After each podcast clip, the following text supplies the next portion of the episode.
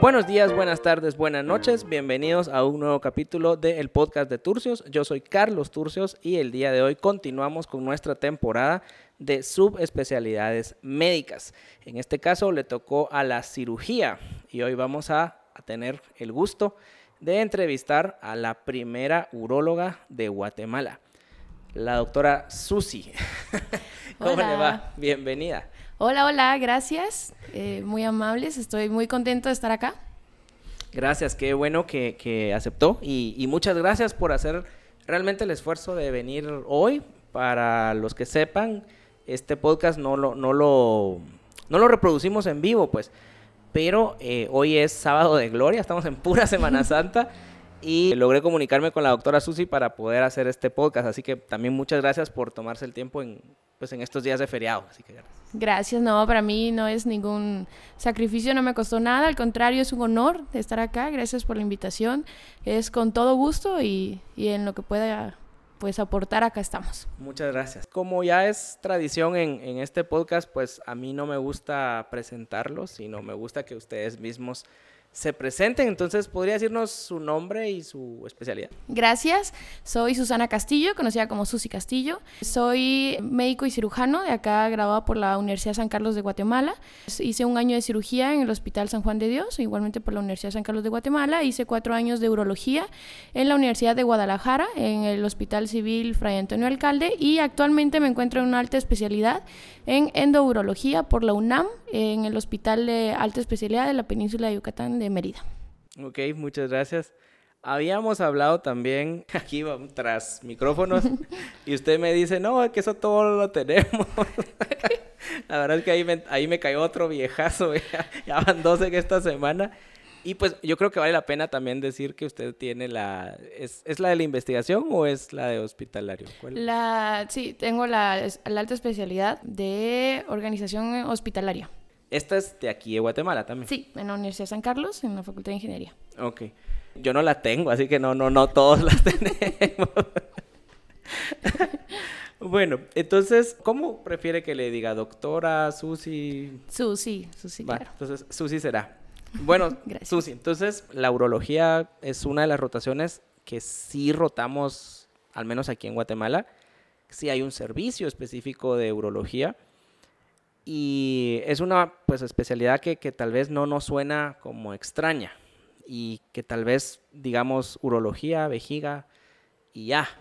Sí. Pero podría explicarnos un poquito mejor qué es la urología realmente, a qué se dedica o, o, o qué, hasta dónde llega, hasta qué órgano llega la, la urología. Sí, claro, con, con mucho gusto. Eh, sí, efectivamente, hay muchos eh, que tenemos la oportunidad de rotar por el servicio de urología mientras estamos en la formación, ya sea de externado, de internado durante la, eh, la formación de médico, sin embargo no se da en todos los hospitales y tampoco todos tenemos la oportunidad de rotar por urología. Por lo tanto, para algunos es desconocido este, en nuestro ámbito médico, como pues también a los que no somos médicos, ¿no?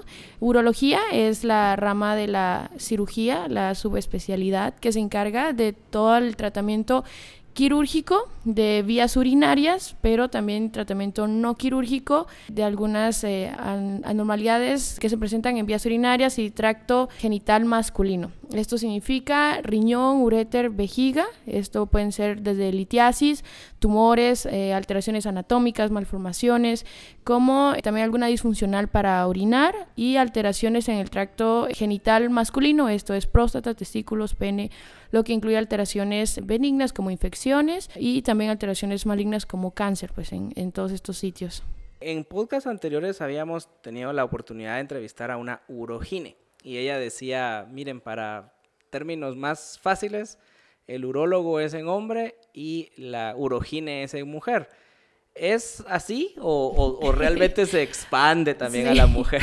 Es una conclusión, pero sí se, se, podemos expandirlo un poquito más, este, podemos detallarlo. Por ejemplo, cualquier alteración de litiasis, malformaciones anatómicas del tracto urinario en mujeres, Y neoplasias o tumores en, en mujeres también la tratamos los urólogos. Eh, urólogos hombres y mujeres, ¿verdad? Ambos vemos hombres y mujeres. Entonces, sí, también vemos toda la patología esta femenina. Así también toda la alteración para la función de la micción o la orina normal, también eh, que es en mujeres, también la podemos ver los, los urólogos, las y los urólogos. Okay. Pareciera a veces que el, el, hombre padece más de litiasis que la mujer y tal vez por eso asociamos al urólogo con, con el hombre o con la próstata, como mencionabas, ¿no? sí, creo que viene por ahí porque eh, relacionamos regularmente urología próstata eh, y ya a veces testículos, eh, pues genitales masculinos. Realmente es más que todo esto, ¿no? También pues litiasis, tumores y ahí sí que todo el tracto de vías urinarias, hombres y mujeres y genitales masculinos, básicamente. Ok. Yo sé que la mayoría de mis entrevistados aquí son muy correctos, muy éticos y no les gusta hablar mucho sobre algo de lo que todavía no tienen el cartón, como decimos aquí en Guatemala. Pero ya que mencionó que está haciendo la alta de, en, de endocrino, ¿no? Es endourología. Endourología. Sí.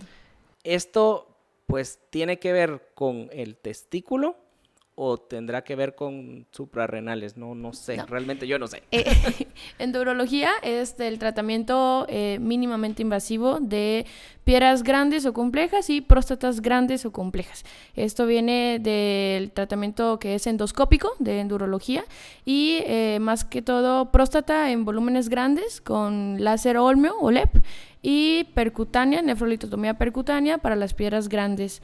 Es como la especialidad de, de esta rama de la urología. Es la mínimamente invasiva, sí. como podríamos decirle. Sí, así es, exactamente. Percutáneo riñón y endoscópica, que bueno, es percutáneo y endoscópico en el riñón y endoscópicamente para próstata. Muchas personas también confunden la videolaparoscopía. Las personas decían, es que es láser, ¿no? Sí creo que sí vale la pena decir que ustedes sí trabajan con un láser, ¿verdad? Entonces, ¿podría decir la diferencia entre, entre lo laparoscópico y el, y el uso del verdadero láser, por sí, favor? Sí, claro, con gusto. Laparoscópico, pues está con una cámara y puertos laparoscópicos con la ayuda de pinzas laparoscópicas, mientras que en el que es endoscópico es por medio de un orificio natural eh, o un tracto que se realiza pero de forma eh, percutánea y es a, través de una, de una cámara, ¿no? De una camarita pequeña, sí. Sí, es que había que, había que decirlo, que dicen, me operaron la, la vesícula láser. Entonces, la, las, la idea es de que hay un rayo ahí atravesando el cuerpo uno. Sí.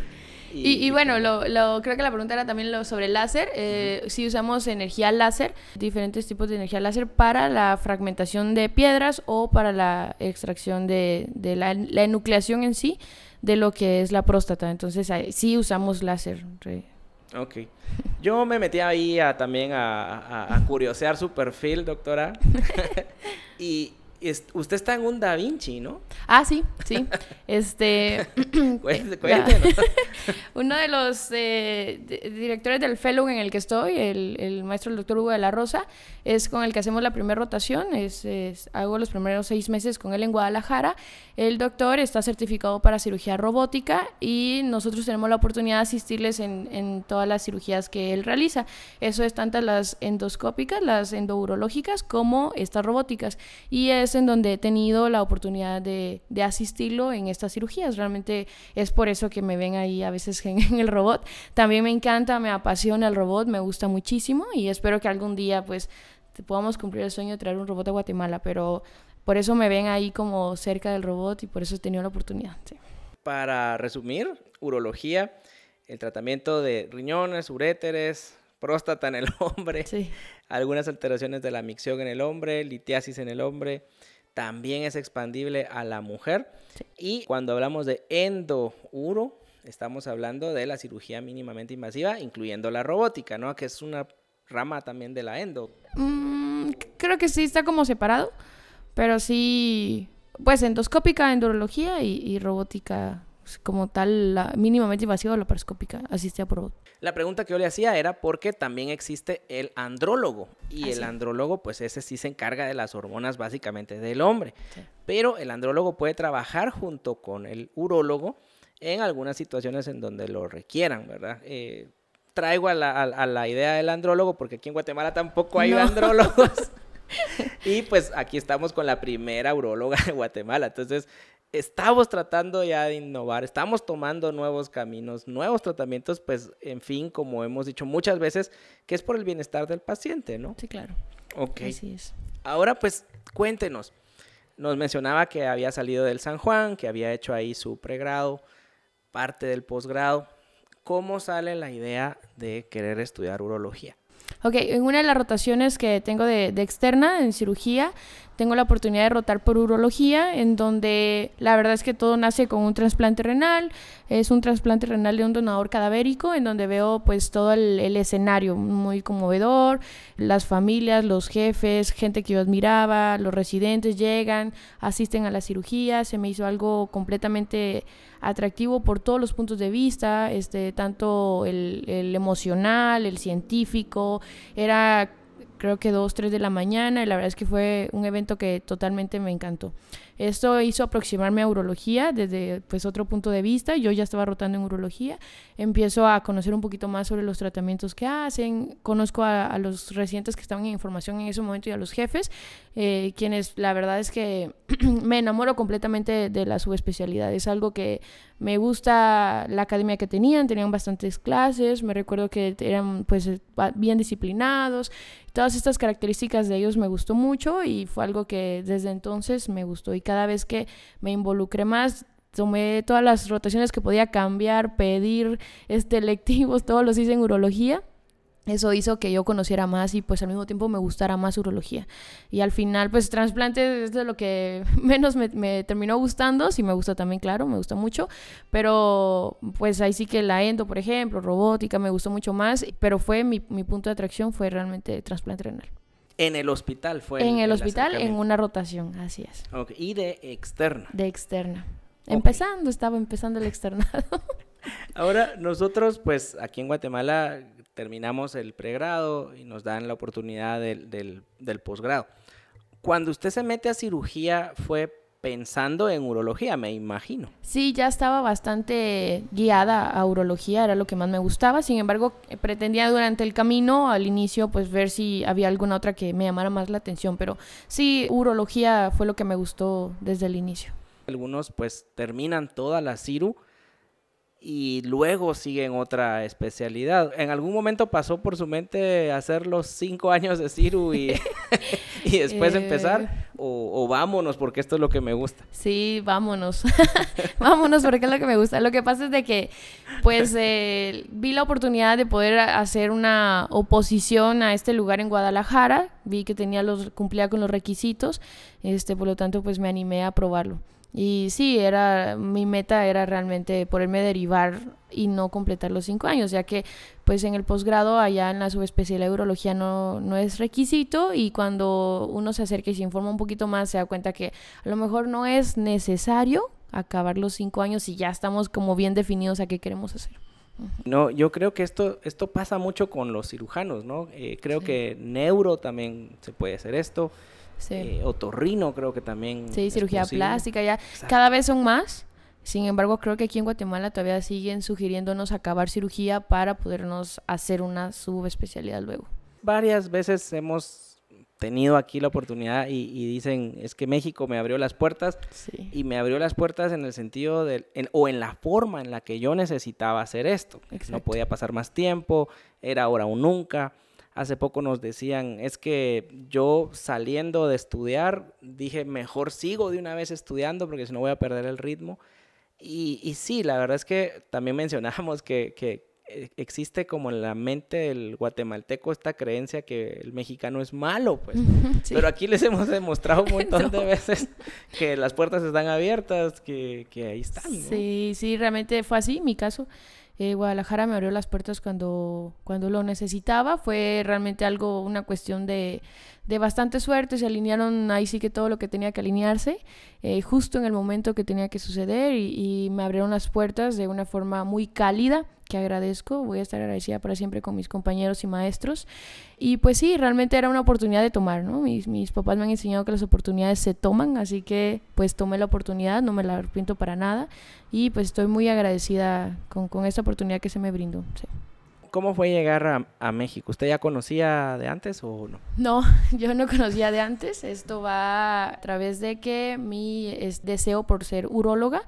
Eh, platicando con uno de, mis maestros de uro de acá de Guatemala, este, me, me, platica de que hay que pensar en opciones de salirme de Guatemala para entrenar, tener un entrenamiento completo y a lo mejor pues poder hacer esto, ¿no? De derivarme sin acabar cirugía me dice que uno de sus mejores amigos hizo cirugía plástica en el Instituto de Cirugía Reconstructiva de allá de Guadalajara y que conoce Guadalajara. Entonces, pues me pongo en contacto con él. Él me dice que conoce un hospital pues muy grande, el Hospital Civil de Guadalajara, que no es donde él se formó, pero en la misma ciudad y que la ciudad es muy cálida, que, que le gustó mucho y que pues vaya a probar. Mando un correo y se me abren las puertas para una rotación electiva y ahí empieza todo voy a Guadalajara, mi papá me lleva, nos viajamos juntos, no conocía yo Guadalajara, nunca había ido a México, me deja, me instala, eh, me hago una rotación de dos meses y me doy cuenta, conozco el servicio, los maestros, un ambiente muy bonito, muy agradable, todos muy, muy carismáticos, eh, me, me acobijaron muy bien, la verdad, y pues ya me doy cuenta. Me contaron que hacía 12 años antes había egresado una neuróloga, por lo que, bueno, dije, acá se puede, es algo que se puede intentar, que se puede hacer y empecé a tomar todas mis rotaciones, a hacer investigación y todo, pues puntos a favor, ¿no? Para poder regresar. Y ya para entrar, es el proceso es parecido acá, con, con examen, oposición. ¿Hay plazas para extranjeros, para locales? Sí, es, es, un proceso similar. Abren la convocatoria. Hay, es diferente para extranjeros y nacionales. La diferencia más que todo es los, la solicitud de los, de los documentos. Algo importante es que para los extranjeros debe ir apostillado todo, que eso nos lleva un tiempo acá en Guatemala. Eh, hacemos, abren la convocatoria, introducimos todos los documentos escaneados, luego nos hacen un examen este, de conocimientos básico, luego un examen pues, psicométrico, una entrevista y ahí eligen. Es regularmente dos plazas para mexicanos y uno para extranjero por año. Regularmente porque hay algunos acuerdos dentro del hospital o el servicio en donde pues a veces eso varía. Pasaron dos años luego de, de mí que no recibieron otro extranjero. Pero sí, regularmente es así, dos plazas nacionales y un extranjero en ese hospital. O sea que cada promoción son de tres médicos. Sí, regularmente sí, sí. Ok. ¿Y qué tal es, esto para... ¿Hacen, hacen guardias o, no? Sí, sí, hacemos guardias. Nosotros, mi, mi generación, somos de cinco residentes. De hecho, compartí el año con George, que es otro urólogo eh, que está regresando también, es guatemalteco. Eh, y eran otros tres mexicanos. Nosotros hacíamos las guardias, nos las dividíamos desde R1 de urología allá. Durante el R1 y R2 hacemos guardias y el R3 y 4 de urología están de llamado. Todo lo que es quirúrgico llama al R3 y 4 y, lo asiste en las cirugías. Y así es como nos dividimos. Al inicio pues hay bastante trabajo, como en cualquier residencia, ¿no? Bastante trabajo, mucha disciplina, pero todo se agradece. La verdad es que todo en, pro de nuestro crecimiento y bajo un cuadro de buena actitud, de buenos tratos, de buenas formas, todo, sí. ¿Y son cuatro años? Son cuatro años, sí. ¿Hay rural o, social o algo? ¿Todo es hospitalario? Todo es hospitalario, como ya llevamos el año de la especialidad, ya es, allá ya solo son los cuatro años. ¿Cómo le cayó pandemia en, en México? Fue algo delicado, Fue algo de bastante estrés, más que todo por estar fuera de mi país, lejos de mi familia, algo inesperado totalmente para nosotros. Pero bueno, gracias a Dios estábamos en el segundo y tercer año del entrenamiento, en donde son los menos quirúrgicos, y tuvimos la oportunidad de ser invitados por nuestros maestros. Nosotros tenemos 12, 12 adscritos en el servicio.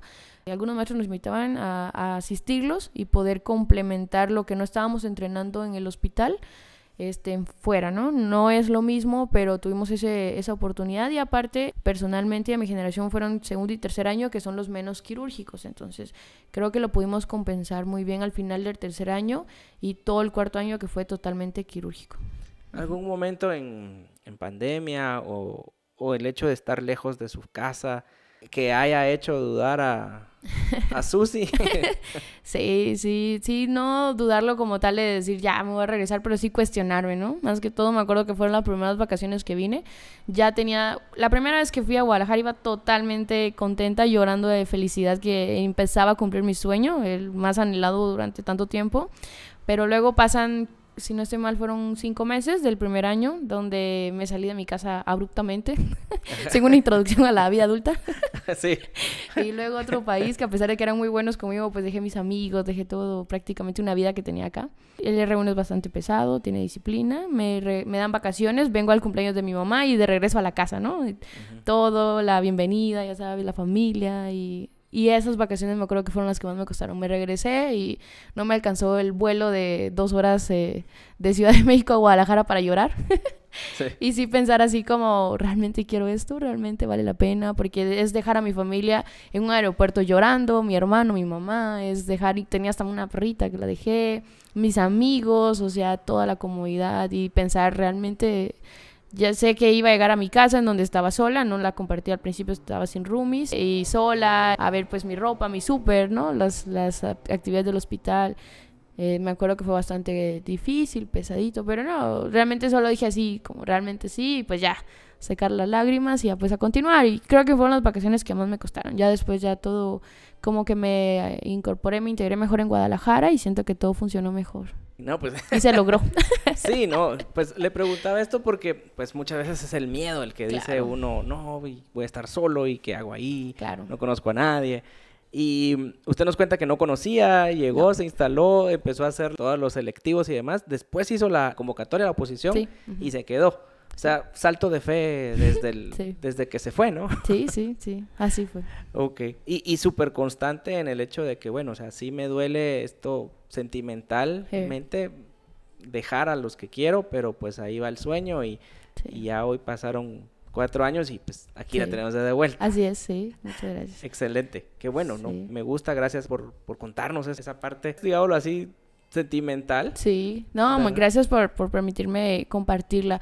Es algo que siempre que, que, me permiten compartirlo, les digo que es lo mejor que, la mejor decisión que he tomado en mi vida hasta ahora y que animo a todo el que esté dudando en hacerlo, que lo haga que se anime, que lo va a lograr. A lo mejor no sabemos bien cómo, por dónde o cuál es la forma, pero con un plan inicial y durante el camino vamos adecuando el plan. Y pues la verdad es que gracias a la ayuda de mi familia lo logré, ¿no? Y, y pues sí, hay que hacerlo, hay que animarse. Ahora vamos a la parte mm, del chisme, dirían algunas. la parte sobre qué tendría que tener una, una persona para decidirse a hacer esto. ¿Cuál sería el consejo aquí? ¿Qué necesita? Únicamente querer. Yo creo que con eso es suficiente. Querer y ser constantes, eh, luchar y no detenernos hasta lograrlo.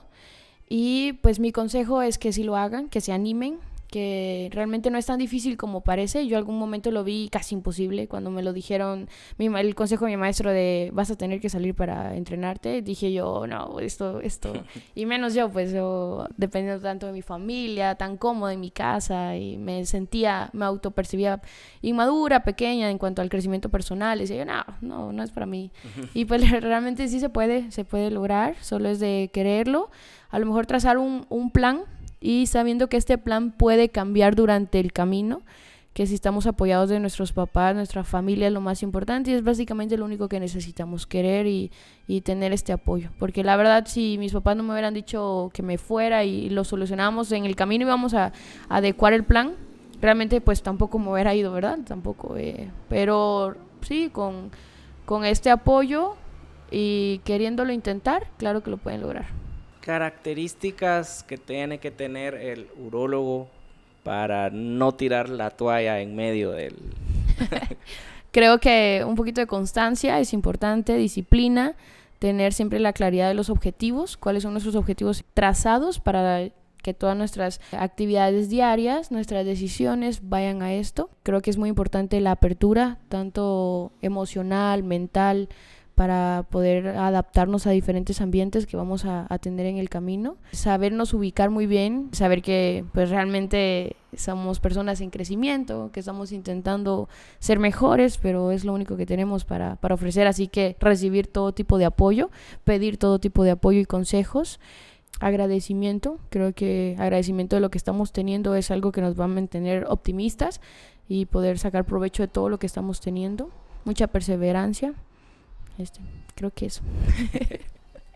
Ahora, académicamente hablando, ¿cuál podría ser algo que que pudiera asustar a alguien que, no está tan empapado en la urología, que dijo, ah, no, pues creo que sí me suena bien, suena bonito, y ahí voy, porque pues así como usted me lo menciona, usted empezó viendo trasplante renal, y en el camino dijo, no, pues no es que no me guste, pero me gusta más esto.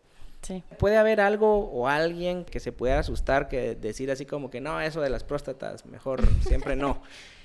Yo creo que no, pero hay que aceptar que estoy enamorada y tengo pasión por la urología. Yo creo que no, es un área que una de las características que más me gusta de Uro es que tiene muchas opciones. Hay urólogos que, por ejemplo, un neurourologo dinamista no hace muchos tratamientos quirúrgicos como tal. También hay otros que las cirugías no son muy amplias, muy grandes, muy invasivas. Hay quienes otros sí hacen cirugías bastante grandes, abiertas, radicales. Este, también está quienes ven más mujeres o quienes ven más hombres o pues una población mixta. Están los que ven también niños, los uropediatras. Este, entonces yo creo que hay opción para todo. Ya si en la uro vemos, ¿sabes qué me gusta más los niños? Ah, bueno, uropediatría. Me gusta más esto de la eh, neurourología y los estudios. Bueno, también está esta rama. O a lo mejor me gusta abrir y mucha y bueno, los oncourólogos o uroncólogos también hacen bastante cirugía abierta, aunque hacen laparoscópica y robótica, pero también se toman con tumores masas muy grandes. Este, a nosotros que nos gusta la mínima invasión, la tecnología, a mí me encanta la tecnología, los avances, pues está la endourología. Entonces yo creo que hay mucha, mucha rama para experimentar. Lo que sí es cierto es que es mucho más profunda de lo que uno piensa o a lo que yo pensaba cuando me gustó urología. Yo dije, ah, bueno, pues se ve bastante práctico, me gusta, eh, démosle. Y son libros y libros y libros y mucha investigación, mucha actualización continua. Pero bueno, eso me gusta también, entonces, sí. Todas estas altas que menciona también están disponibles en México, ¿cierto? Sí, sí. Eh, casi todas las que mencioné están disponibles en México.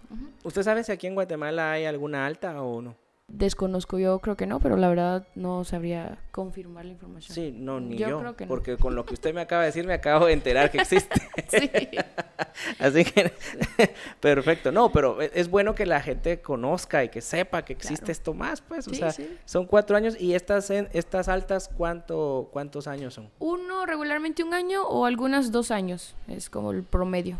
Ok, por eso le preguntaba, ¿hacer los cinco años de cirugía o mejor vámonos? ¿verdad? O sea, yo, yo digo que consejo aquí, tal vez estoy, yo, yo trato de ser imparcial, pero yo también... Y, sí, a mí me, me, han contactado, eh, que agradezco, varias eh, doctoras en formación, estudiantes, cirujanas, médicos generales, este, con la inquietud de ser urólogas, pero dicen, bueno, tengo tantos años, más cinco años de cirugía, más cuatro años de urología, más, entonces creo que ya no me alcanza para quizás formar familia, quizás acabar pronto y viajar joven o, y les digo, ¿sabes qué? Este fue mi camino, aquí me ahorré cuatro años, esto me está funcionando bien y, y bueno, es una opción también para más que, más que todo para quizás... Eh, o ya sea urólogos o médicos que quieran acabar pronto para eh, hacer alguna otra cosa, o para mujeres que su plan de vida involucre acabar rápido, ¿no? Entonces, creo que es una buena opción para todos estos. Totalmente válido, o sea, si nos ponemos en el plan machista en el que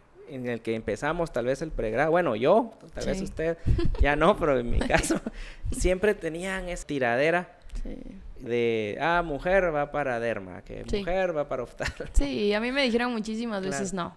Urología, no, ¿cómo crees? Tú tienes cara de, derma tú tienes cara de cirugía plástica, tú tienes, no, pues, pero a mí me gusta uro, o sea, pero fueron muchísimo malos no, o sea, eran 99 no por un sí, era Básicamente mi familia, las personas que me querían, porque me miraban cómo me brillaban los ojos cuando decía urología. Realmente fue así, no nadie dijo, ah, sí, urología. un consejo para las doctoras que, que, quieran y que tal vez todavía les afecte un poco el hate. O tal vez que no tengan un apoyo de, de papás porque sus papás sean médicos también. Sí. ¿Qué, ¿Qué, les podría usted decir, dada su experiencia, ¿Qué, ¿Qué, pensaba usted? O sea, ¿tenía algún como chakra o algo? o, o, simplemente era la fe y, vamos? Pues sí me gustó, era la fe. Pero yo les puedo decir que es muy importante ver dentro de nosotros si es realmente lo que nos gusta y lo que queremos. Si es así, lo vamos a lograr, porque vamos a encontrar las formas de lograrlo y vamos a encontrar la manera de mantenernos de pie durante el camino. No todo es... Color rosa, ¿no? Y todo es totalmente satisfactorio. Pero lo vamos a lograr si es el camino, si es lo que, si es lo que queremos, lo vamos a lograr. Con las mujeres específicamente, todas las, las colegas, las, las doctoras, les digo que se animen el tener un género no nos define nuestros sueños, ni para hombres ni mujeres. Así que, pues que se animen. Yo estoy en toda la disponibilidad para todas y todos que quieran saber cómo salir, cómo lo hice. Eh, yo con todo gusto, me han contactado, yo con todo gusto les explico todo les doy incluso mi número personal, eh, llamadas, videollamadas, este, a lo mejor trámites, pagos, lo que se necesite de, de, que yo los pueda colaborar, los voy a ayudar. Y si eso es contarles a más detalle mi historia, que viví, mis domingos, lo que necesiten, yo se los voy a contar. Y de verdad estoy con toda la disponibilidad para, no solo para urólogas, para todas las que quieran hacer cualquier alta especialidad, especialidad en las que les digan, no, esto no se puede, o no, sabes que esto no, no, por acá, o que incluso solo tengan la, el deseo de salir a lo mejor de Guatemala y hacer algún, otra, algún entrenamiento fuera, yo les puedo ayudar también lo que, lo que pueda yo ayudar, estoy con 100% la disponibilidad. Y claro que a los hombres también, no tengo nada contra los hombres. también tengo muchos amigos que les he ayudado. Este, he tenido la oportunidad de ellos, eh, he tenido el, gusto de poderles ayudar en algún aspecto y claro que sí, yo estoy abierta para, para poder ayudarles a todos. Gracias, muy, gracias, muchas, muchas gracias.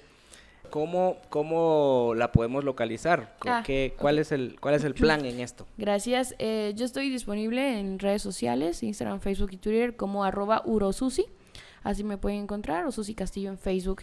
Esos son los medios de comunicación que estoy usando actualmente y ya dependiendo eh, cuál sea la inquietud o cuál sea la solicitud, ya sea este de cualquier ámbito, ya ahí ya pues este mm, especializamos la, la comunicación, ¿no? Pero por ahí me pueden encontrar con todo gusto. Entonces es Facebook, Susi Castillo. Susi Castillo, Instagram y Twitter, arroba Urosusi. Urosusi. No hay guiones, no hay Nada. número. Urosusi. U-R-O-S-U-S-Y.